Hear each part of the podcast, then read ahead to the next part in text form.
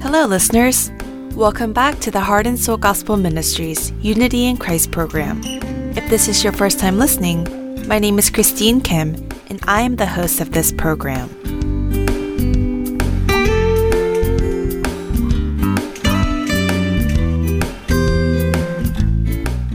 Heart and Soul Gospel Ministries waits for your participation for a listener survey. Your opinion is highly valued. All gathered information will be for Heart and Soul Gospel Ministries and it will go towards our ministry's efforts to share the gospel.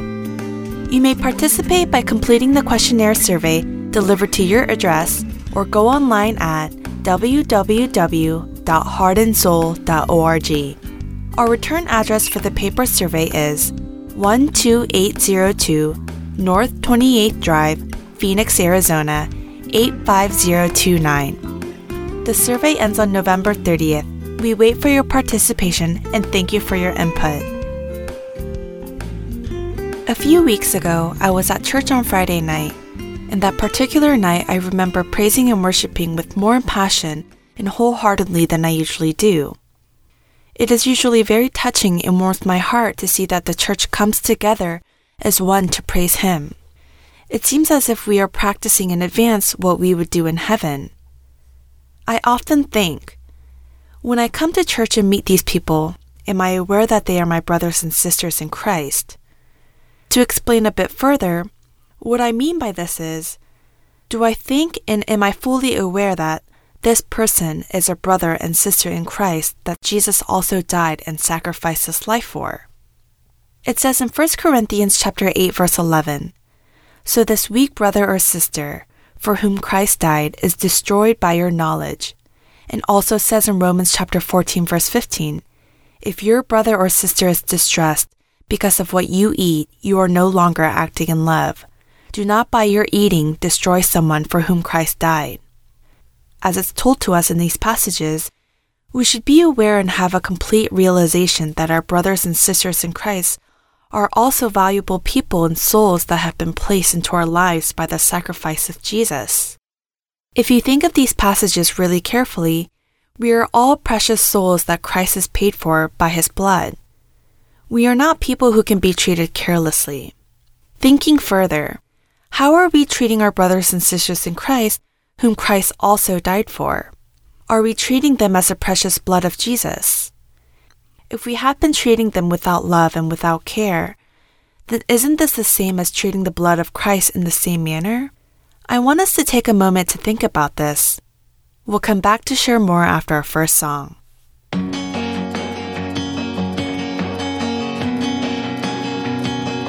Life gets tough and times get hard. And it's hard to find the truth in all the lies.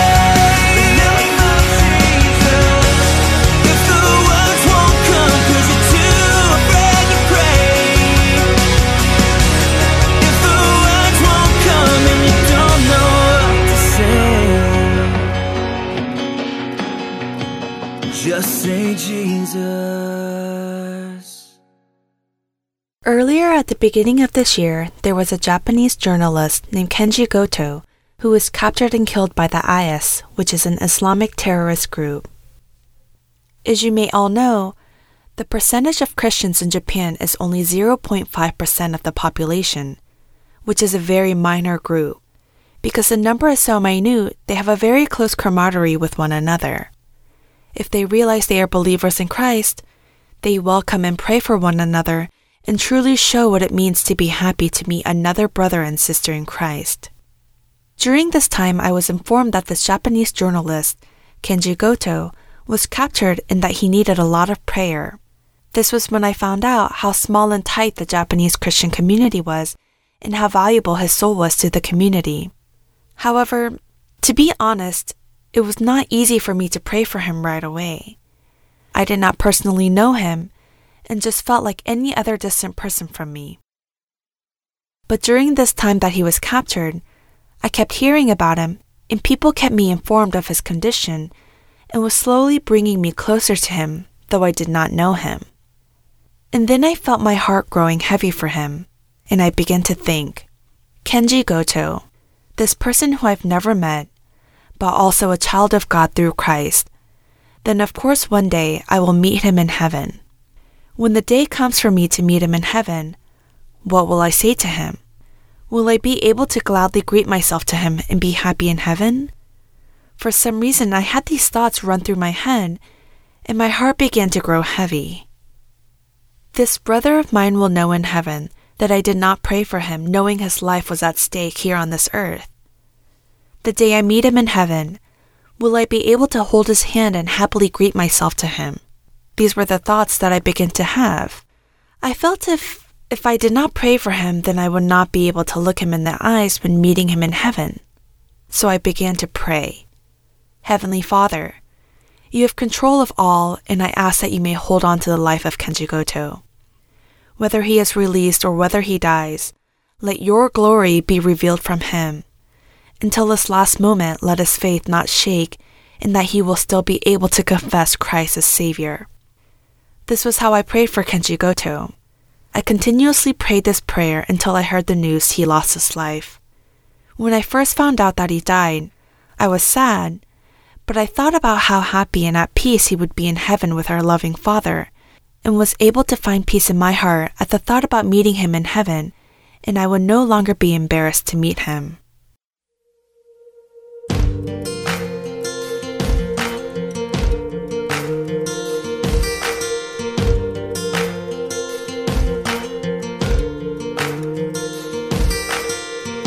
This world has nothing for me. This life is not my own. I know you go before me, and I am not alone. This mountain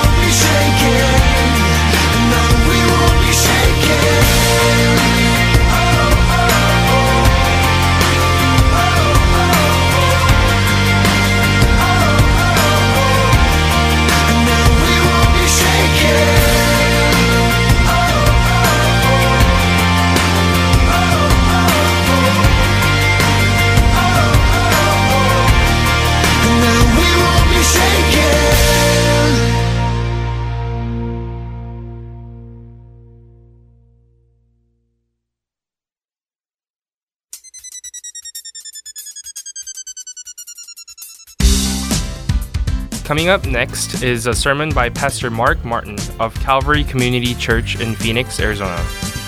Today's topic is When He Appears Part 1, based on 1 John 3 1 through 6. I hope you have a blessed time as you join Pastor Mark Martin.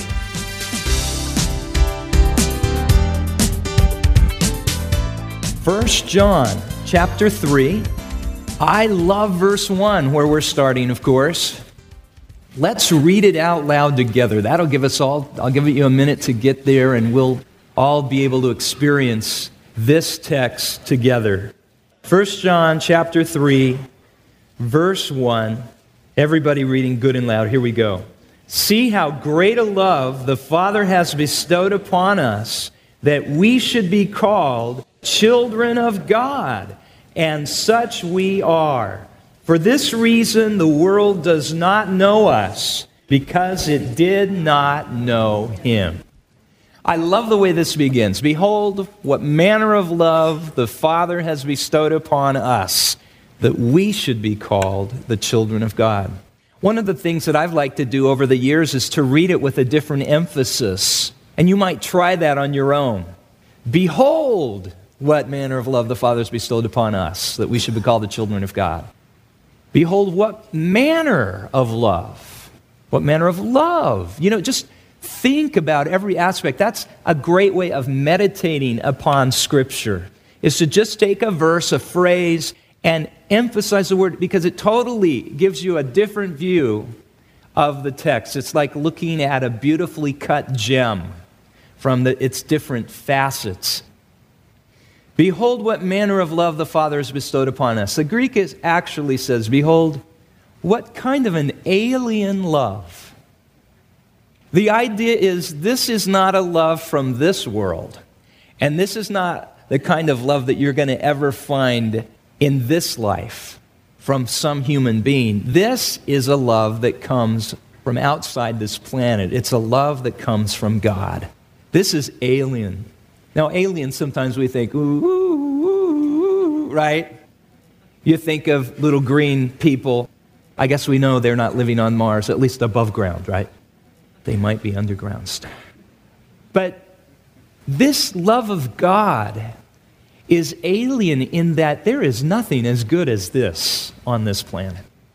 Just remember with me that God's love is unconditional. Everybody loves us on some terms of, there's some terms involved, there's condition attached.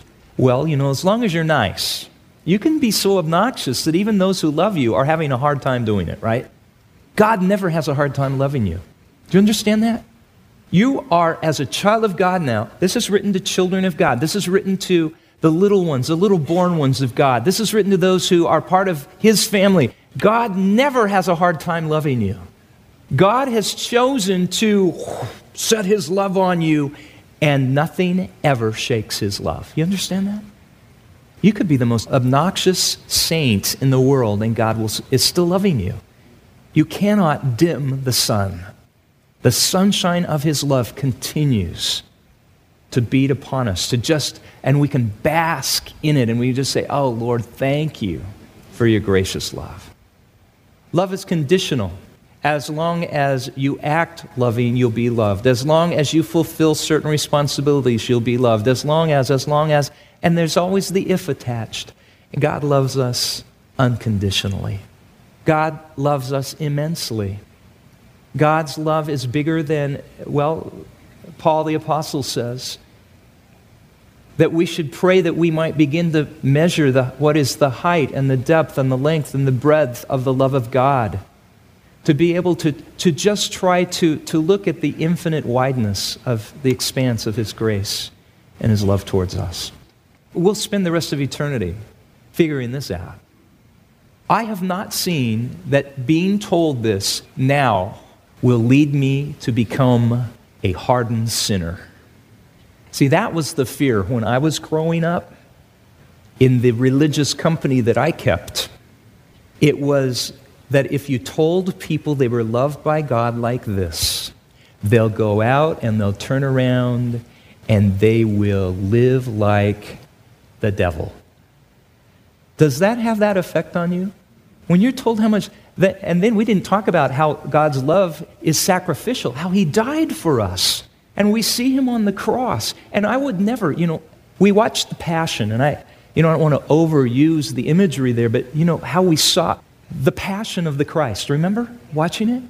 There is no way that after watching that, then and having a relationship with Jesus like you do, that then you could take that nail, and you remember the scene where the nail is there and it comes down into his wrist. There is no way that you could take that nail and then say, I'm going to use this to stab the Lord. Are you kidding? I don't even want to see that nail because I know that nail represents my sin. And I would never even approach the Lord with that. You understand what I'm saying? Sin now is like that nailed to us. We're saying, Lord, I don't want to have anything to do with that anymore.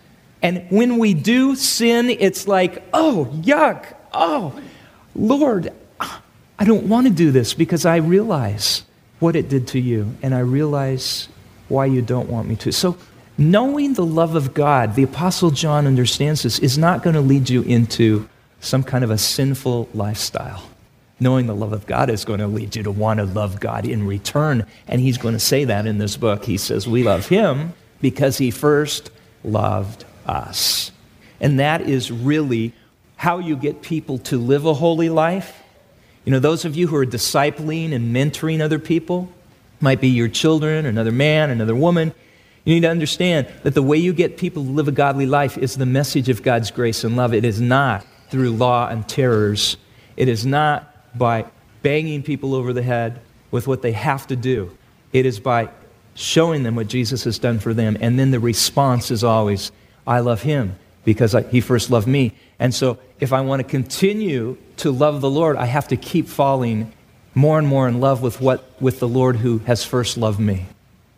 Whatever gets your attention gets you. When you drive, I, am famous for this. I'm driving on the, and somebody look over there and I'm, I'm going boom, boom, boom, boom, boom, boom, boom. What are those things on the road for? There's those other things that make the noise. You know, Dad, uh, that's not the road. Yeah, but look at over these wildflowers, aren't they? Boom, boom, boom, boom, boom, boom. Whatever gets your attention gets you. You'll go the way you're looking, right? And so the Lord knows that. So He's saying, Here I am. Here I am. When parents are teaching their children to walk, and remember, this is written as kind of a, a primer for new believers as well as more mature believers, and it's all about our walk, First John, right? And when you're getting your children to walk, is your stance, all right, I'm telling you, get up off of your knees and start walking. What's the matter with you, you little kid? You're not walking. I mean, is any nobody's doing that. This is the stance, right? It's like, come on, come to daddy. Oh, oh, oh, grab my fingers. Oh, oh, oh. Look, look, look, look. Oh, oh, yes, yes, yes. Oh, oh, oh, oh, oh. oh. And then what do you do at the end? What do you do at the end? You pick them up and you're, oh. That is God's heart toward you. Every step he's excited about. He's, yes, yes, yes, yes, yes. Now, when the children get their eyes off, and you know how easily they are, what's the word? Distracted. When they look this way, what happens? They go that way, don't they? Keep your eyes on dad or mom. Come on, come on. Or grandma and grandpa. So, this is a spiritual truth. We understand it, right? All right, that's only the verse, first phrase. Behold, how great a love the Father has bestowed upon us. He has placed upon us that we, who are we anyway, should be called the children of God? Oh, I can't believe that. So he has to add what? Behold, what manner of love that has been bestowed upon us that we should be called the children of God. And I know this is hard for you to believe, but such we are. You really are a child of God. That's your new identity. You aren't whatever sin you're struggling with. That's not your identity. You are a child of God. You think of Old Testament, the woman at the well, you know, the woman caught in adultery. Is that who she's going to be in heaven? The woman, there's a woman caught in adultery. No. She is going to be who? A child of God. It's not going to be doubting Thomas. Child of God. For this reason, see, the world doesn't think this way. The world wants to put a, an identity on you that is an identity based on what you do. They want to say that you are, you know, an exceptional person because of something you have done, or you are a bad person because of something that you have done. The world doesn't understand who we are, that we're children of God, and our, that's why we can hang out together, and, and we're not, it's not divided. The church isn't supposed to be divided by the rich church, the poor church, the, this church, the, that church. We're supposed to be just one family in Christ because we understand that we're all children of God. The ground is so level at the cross. It's not based on a bank account, it's not based on an ethnic background, it's not based on who we hang out with or what area of town we live in. Our commonality is Christ.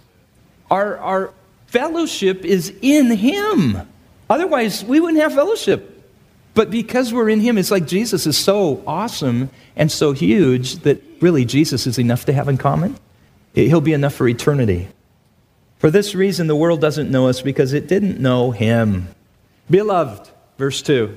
Now we are, present tense, children of God and it has not appeared yet what we shall be, but we know that when he appears, we shall be what? Like him, because we shall see him just as he is. Those are powerful words. And everyone who has this hope of the appearing, right? Isn't that what the hope is? Everyone that has this hope fixed on him, and the him is Jesus, Everybody who has this hope fixed on him purifies himself just as Jesus is pure.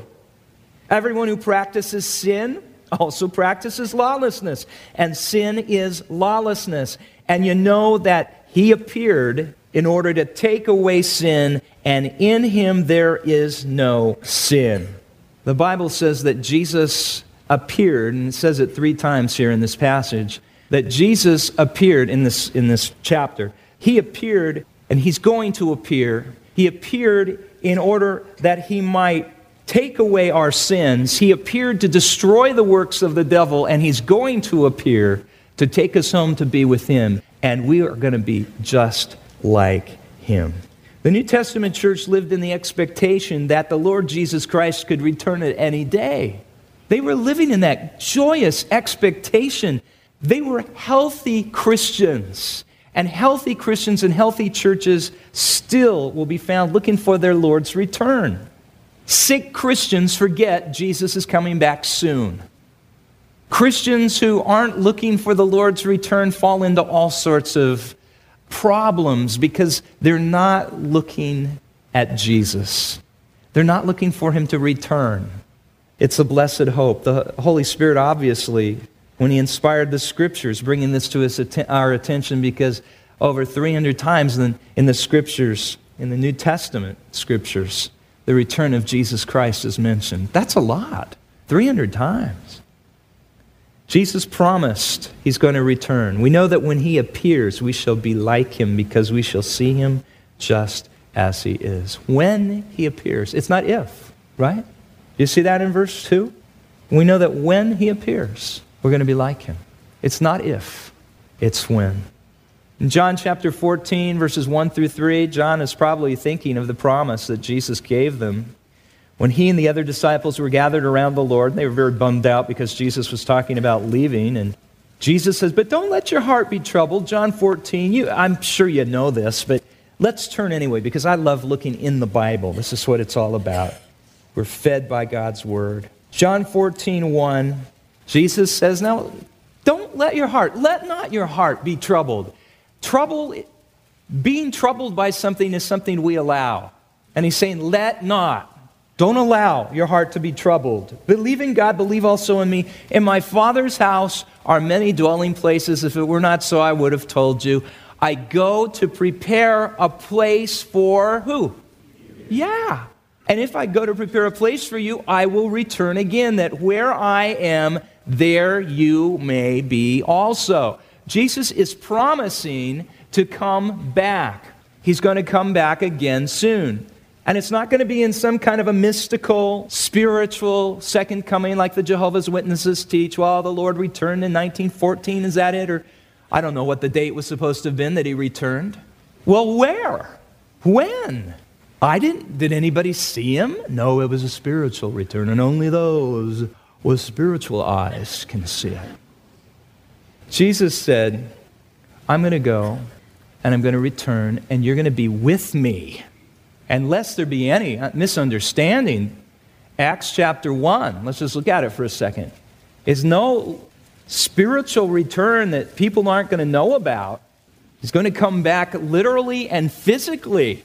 In Acts chapter 1, verses 9 through 11, after Jesus had said these things, he was lifted up while they were looking on, and a cloud received him out of their sight. And as they were gazing intently into the sky while he was departing, behold, you know, here they are, staring into the sky. All of a sudden, two guys appear, and they're in white clothing beside them. And they said, and I wonder if the, guy, the disciples jumped about two feet in the air because they're staring there, and all of a sudden, these two guys are there, and they're going, Men of Galilee. Why do you stand looking into the sky? This Jesus, who has been taken up from you into heaven, will come in just the same way as you have watched him go into heaven. Now, this doesn't preclude the rapture of the church. We understand that the rapture of the church, the Lord catches us up to be with him. We avoid the great tribulation based on the promises of Revelation chapter 3, where the Lord says that he hasn't destined us for wrath but for salvation. We understand the rapture, we got to be with the Lord during the great marriage supper for the seven years, and then we come back though with the Lord in with him. Revelation 19, in the clouds, he comes back. Every eye sees him. He comes with great glory and power and majesty, subdues the, the armies of the world, and establishes his kingdom upon the earth. It's not a secret thing that's a spiritual thing that nobody can see. It is a glorious appearing, and he's promised that. And we're supposed to have this personal, this, this hope in Jesus' personal promise of coming back literally and physically. And he's coming back soon. He says, No, I can't tell you the exact date. And I don't want you to have a date because in everybody who's not, it's not even close, people say, You know how procrastinating we are, right? And say, Well, the Lord isn't coming for 30 years, so I can, you know, well, let's do it. let's forget about that because we, you know, we would be saying, well, you know, I don't know, maybe you wouldn't, but I'm sure there's some people who would be saying, well, you know, because the Lord is coming back in 30 years, we could do this and this and this, and, and then, you know, we'll, in the last three months, we'll get ready. The Lord is saying, no, no, no, no, no, no, no, no, no. I'm not going to tell you the date, but I'm just going to tell you this it's soon. You be ready.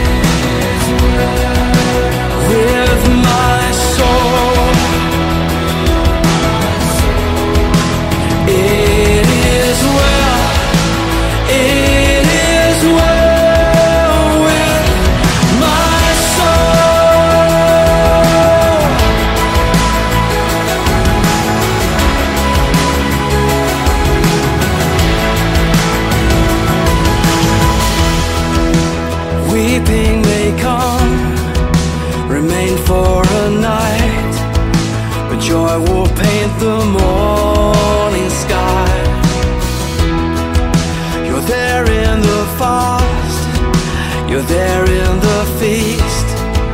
Your faithfulness will always shine. Now every blessing still to come. Let this be our song. It is well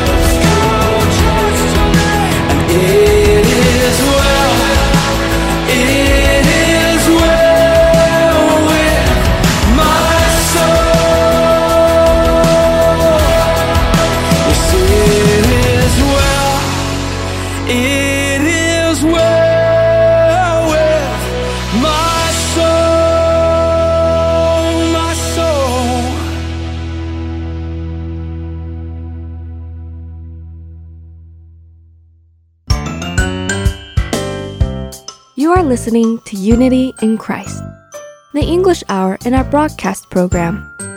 Here at Heart and Soul Gospel Ministries, we strive to connect our listeners to engage with a community of believers as one body under Christ.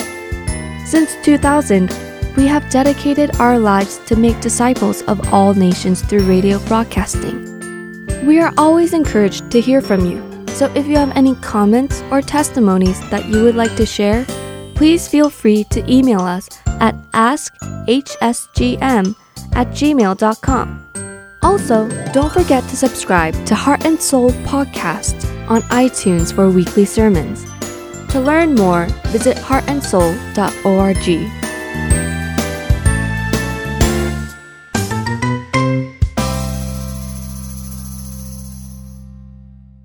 Please stay tuned as we are following a program that guides us to know what ethics Christians should hold, titled Christian Ethics.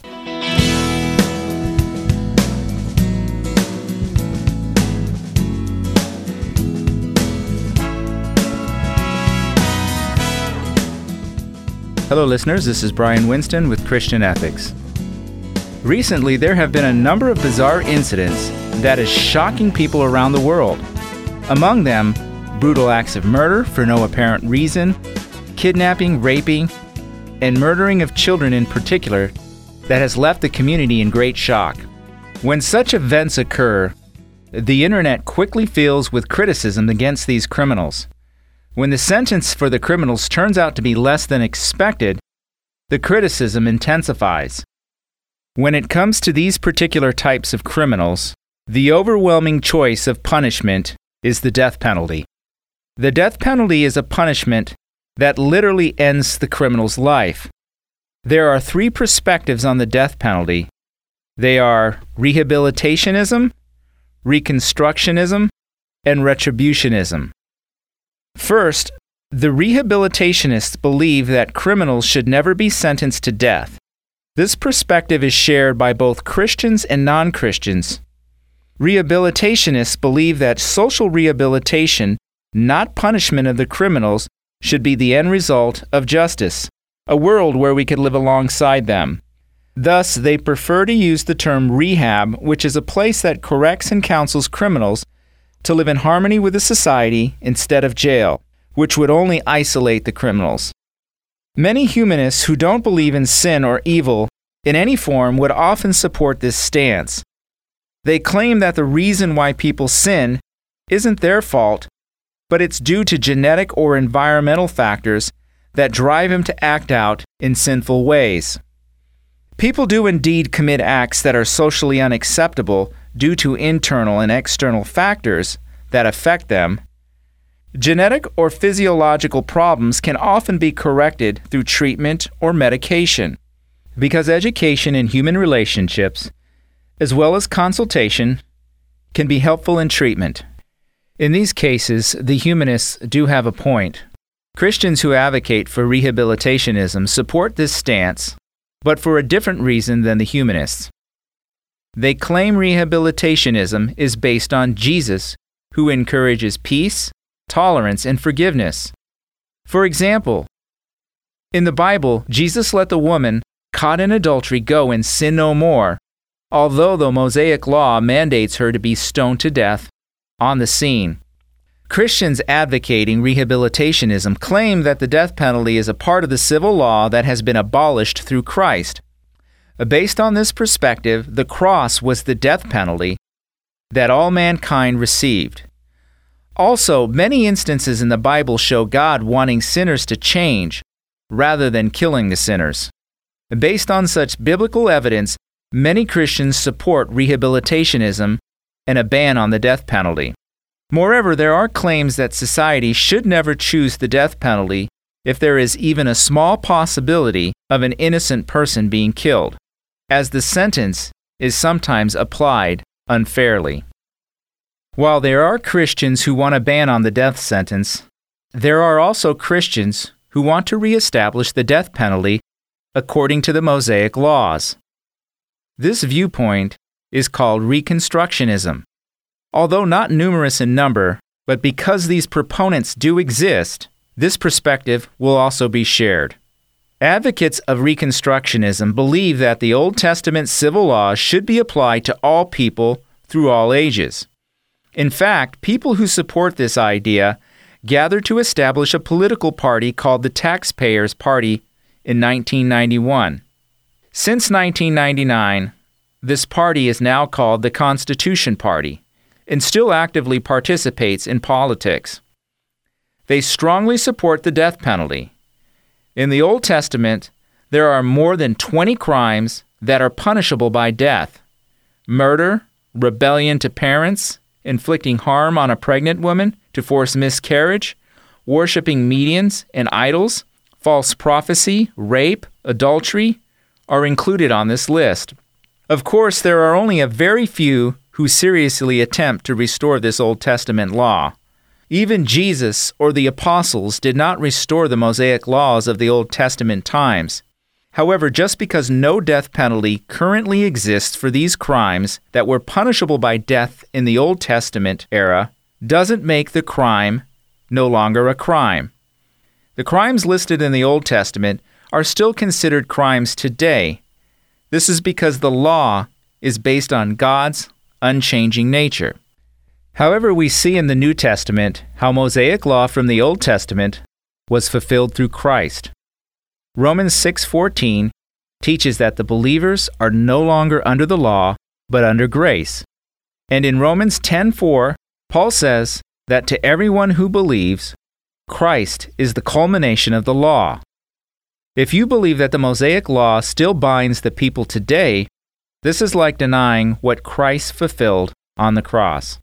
Lastly, we will talk about retributionism, which is the belief that the death penalty is a just punishment for certain crimes.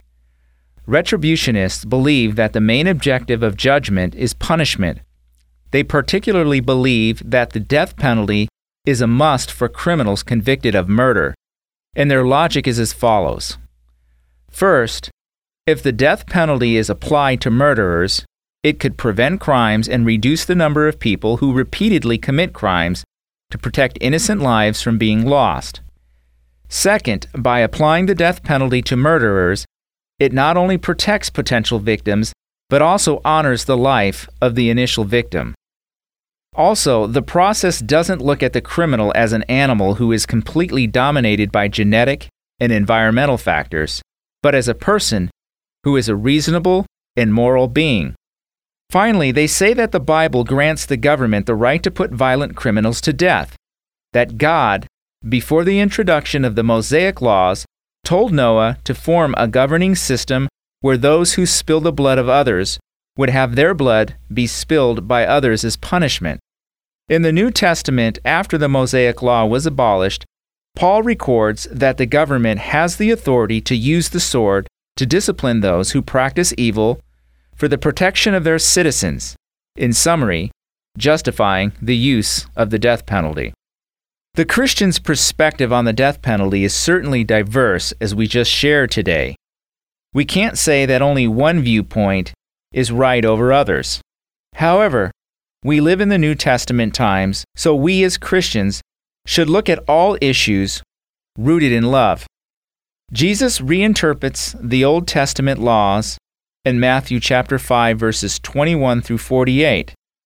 In verses 38 and 39, Jesus says, You have heard that it was said an eye for an eye and a tooth for a tooth.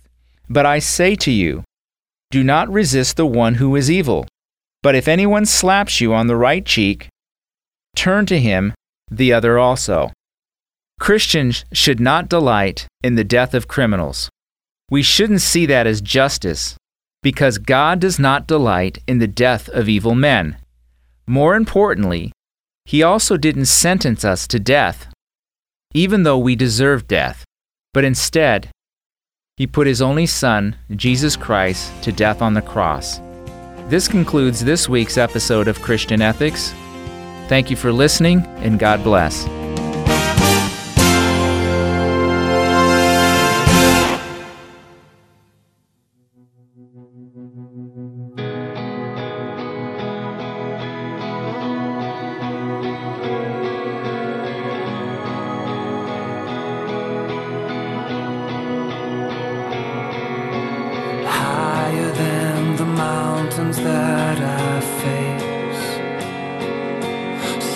Stronger than the power of the grave, constant in the trial and the change. This one thing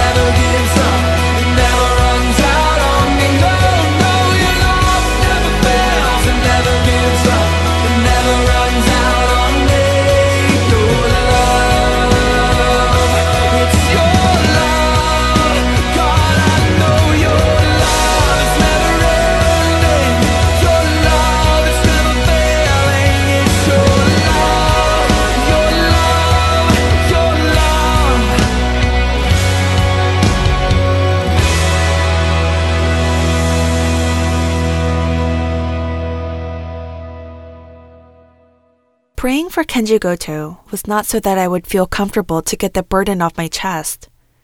It was because it is so obvious for me to pray for my brother in Christ, and because I know that we will meet in heaven and praise and worship Christ together forever. I've seen something very unusual that has been happening within the Korean church community. When a particular church holds a program or event, members from other churches do not attend. Even just a few years ago, if a church was having a revival service, then people from the community and other churches would come and attend and worship together and have fellowship together. Or if a church held a guest speaker event, it wasn't important as to whose church or which church the event took place. Everyone came and attended, and it was very natural for people to have fellowship in this way. But recently, I've started to notice that when churches hold public events, revivals, guest speaker events, or programs, that people hesitate to attend if it is not their own church. And as time goes on, this has been getting worse and worse. But why is this? In my personal opinion, I think the reason might be this. There have been many churches that have had different opinions on different issues, and from that have caused churches to split and separate. Derived from these issues and situations, people feel uncomfortable seeing one another, and I think maybe this is why it is harder for the churches to come together as one. Because of the confrontation of different opinions, which result to broken relationships within the church, how are people going to come together and worship and praise God as one? When you see situations like this, you think about how smart Satan can be at times. Because he splits and separates the churches, and what the Spirit brought together, he does an all effort to break it. Are any of our listeners in this situation, or have someone around you that may be caught in this situation, or know of someone around you that is in an uncomfortable relationship with someone else? Do you often have thoughts that you don't want to go to church or attend a certain event because you don't want to see or run into someone? If so, I would like to ask if you meet those people in heaven, what will you do then? Those people that you would rather avoid, aren't you going to meet them in heaven anyways? But in heaven, it won't just be us, but it'll be together with Jesus Christ. If we still had these feelings, how embarrassed will we be then? How ashamed will we be of ourselves that we could not love one another? When it's time for you to go to heaven, will you not want to go because that one person you felt uncomfortable with was there also? God paid for the deaths of all of our sin with his precious blood. And even that person, that is why that person is also valuable as Christ's blood. For this is the message you heard from the beginning. We should love one another. Do not be like Cain, who belonged to the evil one and murdered his brother. And why did he murder him? Because his own actions were evil and his brothers were righteous. Do not be surprised, my brothers and sisters, if the world hates you. We know that we have passed from death to life because we love each other. Anyone who does not love remains in death. Anyone who hates a brother or sister is a murderer, and you know that no murderer has eternal life residing in him. This is how we know what love is. Jesus Christ laid down his life for us, and we ought to lay down our lives for our brothers and sisters. These are the very words of 1 John chapter 3 verse 11 through 16. As we deeply meditate on these words that God has given us, I hope we may carefully look upon ourselves as we will now wrap up Unity in Christ. Thank you for listening as it has been my pleasure. I hope to see you this time next week, and God bless. He is jealous for me. Love's like a hurricane. I am a tree bending beneath the weight of his wind and mercy. When all of a sudden I am unaware of these afflictions eclipsed by glory. And I realize just how beautiful you are and how great your affections are for me. And oh, how he loves us. Oh, oh, how he loves us. How he loves us. Oh.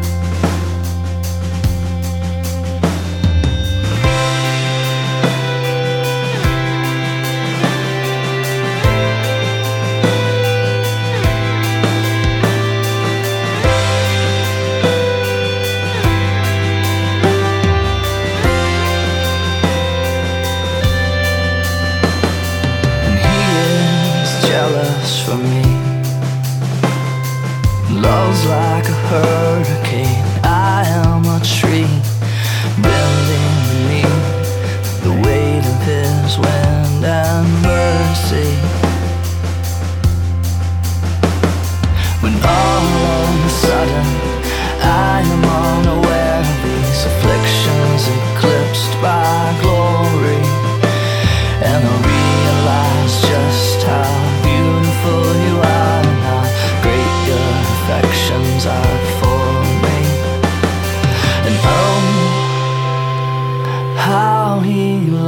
Us. Oh, oh, how he loves us. How he loves us. Oh.